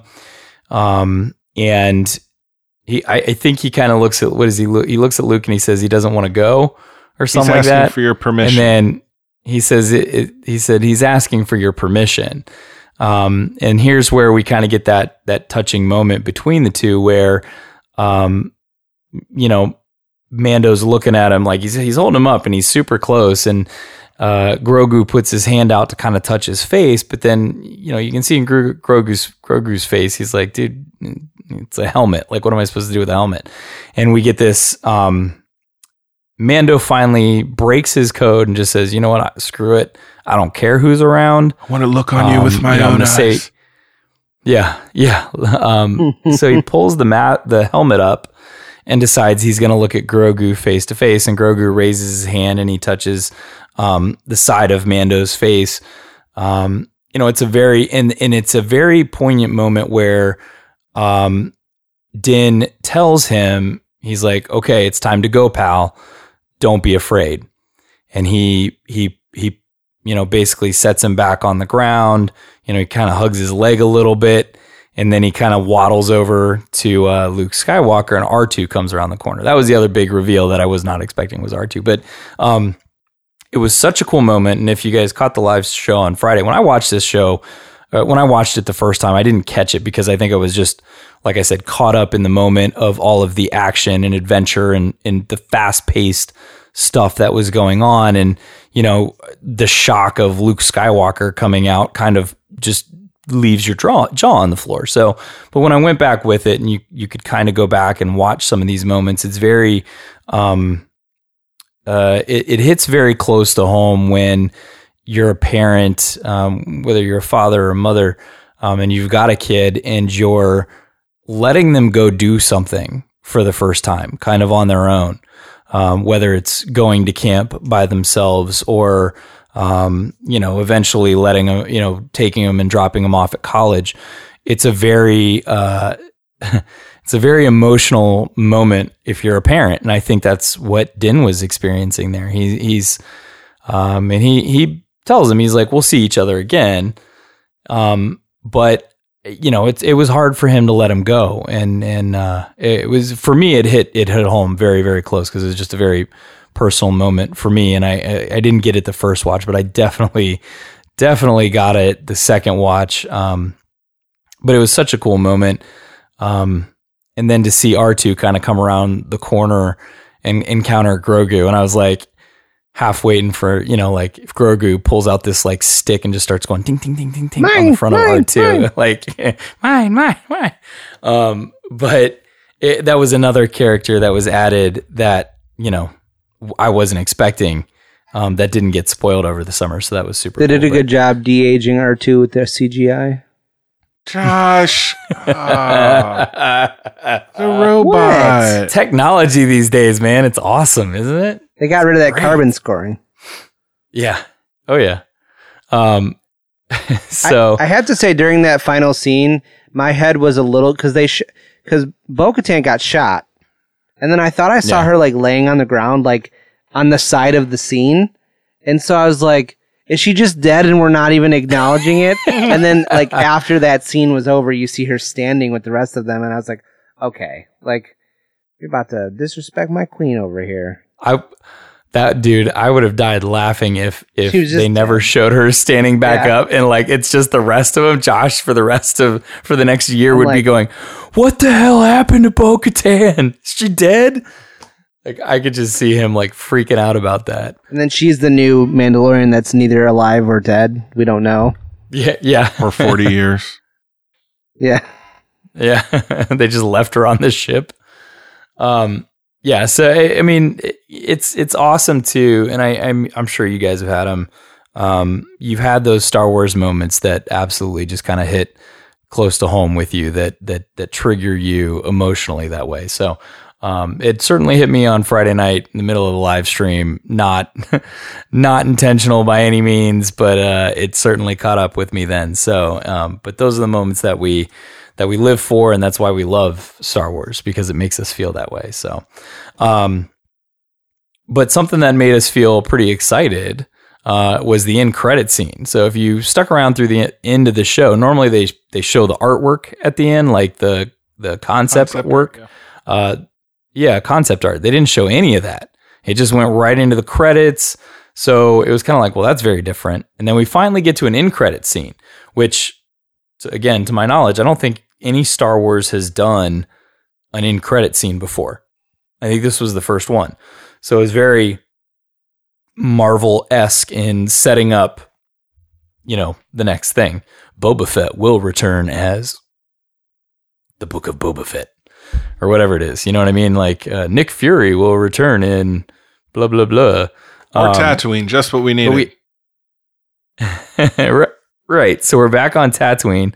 Um, we had this awesome look at Jabba's palace from the outside, again on a rocky cliff, no landing and pad. some It must have chubby shuttle Gamorreans, thankfully. Yes, back to chubby Gamorreans, and we had a chubby Bib Fortuna. Uh, he's past chubby. we, we, he's he's giving Um, Jabba a run for his money at this point. Bib Yeah, Fortuna, Josh. Bib Fortuna surviving and like ruling the roost like that back at the palace, um, surviving the, uh, you know, the the sail barge or whatever explosion at uh, the Great uh, Sarlacc pit. Um, that's that actually has a. Um, it was part of the EU. Like there was in the there was a short story about him surviving, making his way back, and then ruling the roost for a short period of time um, in Tales from Jabba's Palace. So that was kind of cool to see that. Yeah. Yeah. Um, I loved Fennec just taking out The little just Everybody, She, the she whole didn't room. care. She was she was taking out everybody. She didn't care She who did they were. The, the- only one she the let go was the Twi'lek. Yeah. Um, and then she walks around behind the giant throne that is now on uh, Jabba's sled or whatever you want to Slab. call it. Um, slab. and she grabs the uh, the neon blue spatchka and uh, just starts to have a drink back there. She didn't care who drank out of that before her. She was like, "Pfft, The Rona, I kills care." it. There you go. I'd have been See? more impressed Spot- if she would have bit the head off the thing and spit it at the, the gong like The Jabba gong. did. Do we think the trap door is still there? Hundred percent. Of course. Yeah. Yeah, still there. There's no rancor, but do we think do we do we think Boba's gonna use it in uh, Book of Boba Fett uh, when we see him again on somebody? I don't know, but I know Odds him are- sitting on this throne and her swigging from the bottle with the rifle on her hip, sitting on like the arm of the throne, is one of the sexiest shots in the history of Star Wars. Oh yeah, easily, easily for both of them. Um, it was just, I mean, it's just a cool scene. So we are getting the Book of Boba Fett next winter. I'm gonna say winter because it comes out in December. Uh, That's right? what- that's Or what I it- read. Yeah, yeah, it comes out in December. Um, Mando season three comes out late late December. We got a lot of shows coming up in 2021, 2022. Bad Batch between I now and then. Yep, we've we've got a ton of Star Wars content coming out, so um, we will have tons more for you guys in the future. But as for right now, this was the end of season two of The Mandalorian, and yes, I am sad about it. I like The Mandalorian. It's it's by far some of the best content on TV out there. So if you can, if you have Disney Plus, like rewatch it as many times as you want because it is it is good, good, good TV. People. Any other final thoughts on Mando season three or season two? Sorry, Season three is too far away. That's like my main thought. Season two was great. It was surprising. It was unexpected. Um, it finished even stronger than it started. It was good. Yeah. What about you, Josh? It exceeded all my expectations. I completely agree with that. I was blown away by what they did this season, even with the early leaks on some of these people that were playing these characters. Um, I they did an amazing job with it overall. So all the directors were fantastic. Um, kudos to Filoni and Favreau for pulling off one of the best television seasons of any show um, out there. So we got a lot coming up, guys. We got um, High Republic. We got a I'm ton of High High Republic. Republic. And I know why. Why, man? Yeah, cause I got high. Republic. Because I got high. Republic. Because I got high. Republic. La da da da da da. We are going to get high on some High Republic people. Um, it is coming our way in January, just a couple weeks here. We've got um, two books, right? Uh, is it two books drop like the fourth or fifth? We got three books think- dropping on the fifth, and then Okay. um, and then the comic the next day. The two comics. Okay. So we have a ton of reading to do. The first eight chapters, actually, of the first book are out right now, right? The Light of the Um, Jedi. Yeah. Light of the Jedi, first eight chapters is available to read. Kyle, do you know where our listeners can go to pull that? Um, they can text Josh and have him tell them where to. His number Uh, is- it's actually on the All, paint. all you got to do is go- all you got to do is Google first eight chapters of Light of the Jedi. It's on the It's on. It's, Penguin it's Random like right on the yeah, Penguin Random House. okay. site, so. okay. Um, and they're, It's not they're a secret or you can or you can call they're Josh. pretty, they're pretty short, and um, it's a fun read. The, I, it jumps right into if the, I'm assuming these are the first eight chapters of the book, and it jumps right into action. It's a nice quick start. It's fun right from the beginning. Good. Yep. So we are going to be coming at you guys next. Uh, well, we've got next week. We're still recording next week. Um, we're going to Gallery. record. Yeah, we've got gallery next week. Um, we're going to record all the way through. Like we've got an episode next week. We're coming out in early January stuff. We just keep this train rolling. Um, I think. I think our next episode is sixty nine. Nice. Nice. Ooh, we, s- Sixty nine dudes. it's coming up. It's coming up. Um, but we are going to keep this train rolling, uh, moving right into the new year. So we will have a ton of new content for you guys. Um, we're going to have some fun new bits. Uh, hopefully, if you guys like our commercials, we're going to try to come up with some new commercials for you guys too, uh, and and kick out some more of those because we find those entertaining too. So I feel like for our um, listeners, it's like when you watch Hulu and it just plays the same like two ads over and over and over again. they're like if so someone's sick of been listening to us for a year, they're like, oh, not big, this not casino, Baker Mayfield and this this Canto Bight was great the first time. Yeah. hey, we're I'm open to Uh, suggestions. Write them in. Yeah, we would love to hear them. Um, do you guys have any big holiday plans? What are you guys' holiday plans, Josh? What are you doing? I have zero holiday plans. I'm Staying sorry. safe. Yeah. Don't- Staying yeah, safe. We're gonna do like a drive through, a drive by, uh, throw the presents in the car, see you later with my parents, and that's and pe- and give my dog some pets, and then that that'll be it. So Nice. Kyle, what about you? I'm gonna watch Die Hard. Uh, No, similar. that joke is so dead. It used to be cool like five years ago, and now everyone like people caught on, and it's not as fun to talk about Die Hard being a Christmas movie. oh, I've been watching Die Hard on Christmas for like 20 years, but Oh no, I know, but like it became it's so pop culture relevant that it that it uh that um, now it's like you know my actual holiday cool. plans are similar to Josh's. We'll do an exchange of gifts and on the on on a distant uh Mhm. situation, but that's it. I got four days in a row off work though, so Nice. that's nice. I wish I could take better advantage of it, frankly, but four days off is four days off. Take it where you can get it, right? Yeah. Uh, I think that's one thing that all of us are really looking forward to is just some time off work, some time to relax, maybe pick up new projects that you guys were working on or thinking about doing.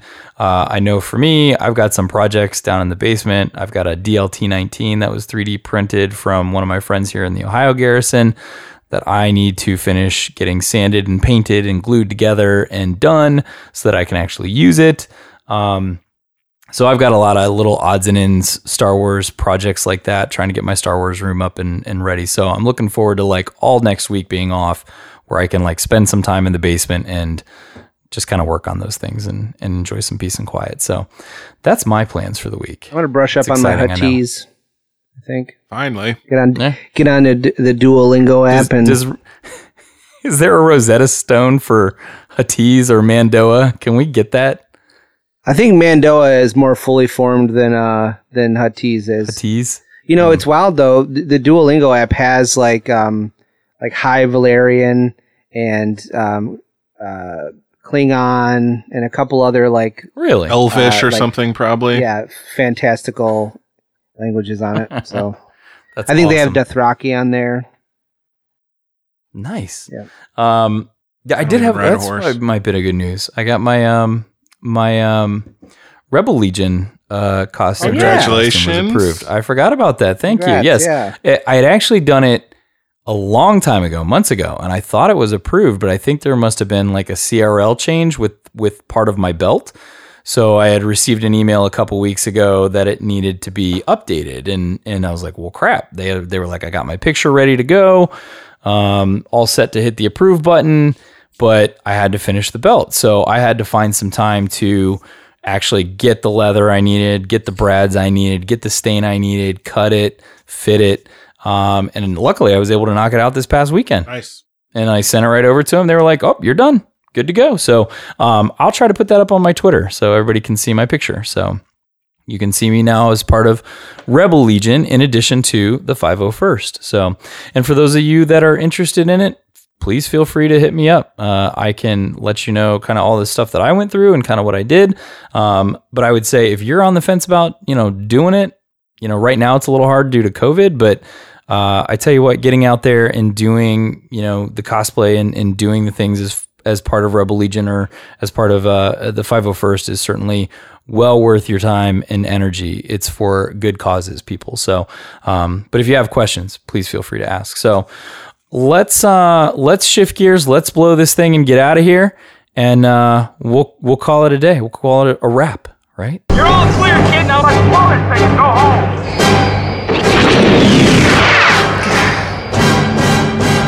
I got a really good feeling about this.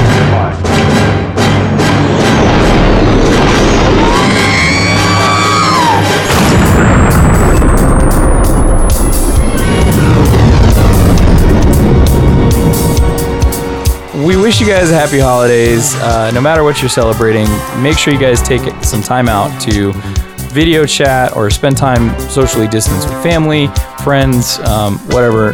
Please don't large gather, and then we cause this huge uptick in coronavirus again. That would be bad. Uh, wear your masks. Be safe. Be smart. Um, we love you guys. Uh, as always, um, you can find us on all of the social medias. You can find us um, at SW Friends Show on Facebook, Twitter, and Instagram. Um, you can email us at show at starwarsfriends.com. Where can they find you guys at? This is Josh, and you can follow me on Instagram and Twitter at Battle of Tanab. Uh, this is Kyle, and I am KB underscore legend on the social medias. And this is Justin. You can find me at I am the Bendu on Twitter. Please feel free to hit us up. Um, we should have some new contests and stuff coming for you guys in the new year too. Some prizes to give out. Um, I got some cool things here. I'm looking at them right now. Justin's putting it all desk, out there. We're actually going to have to do some stuff. Whew. Pressure's hey, on now. Hey, I am. I'm going. We're going, going big live. in 2021, people. We're going big. So I'm looking at some prizes right now. I'm not going to tell you what they are. I'm going to make you wait. Going to make you sweat. Uh, you guys stay safe this holiday season. Uh, as always, may the force be with you. Always. Hey friends, don't forget to subscribe to the Star Wars Friends podcast and leave an awesome review on whichever podcast app you're listening on. Catch up on past episodes, fun interviews, and more at starwarsfriends.com. Connect with the Star Wars Friends on social media at SW Friends Show on Twitter, Instagram, and Facebook. Email the show at show at starwarsfriends.com. Thanks for listening, and as always, may the Force be with you.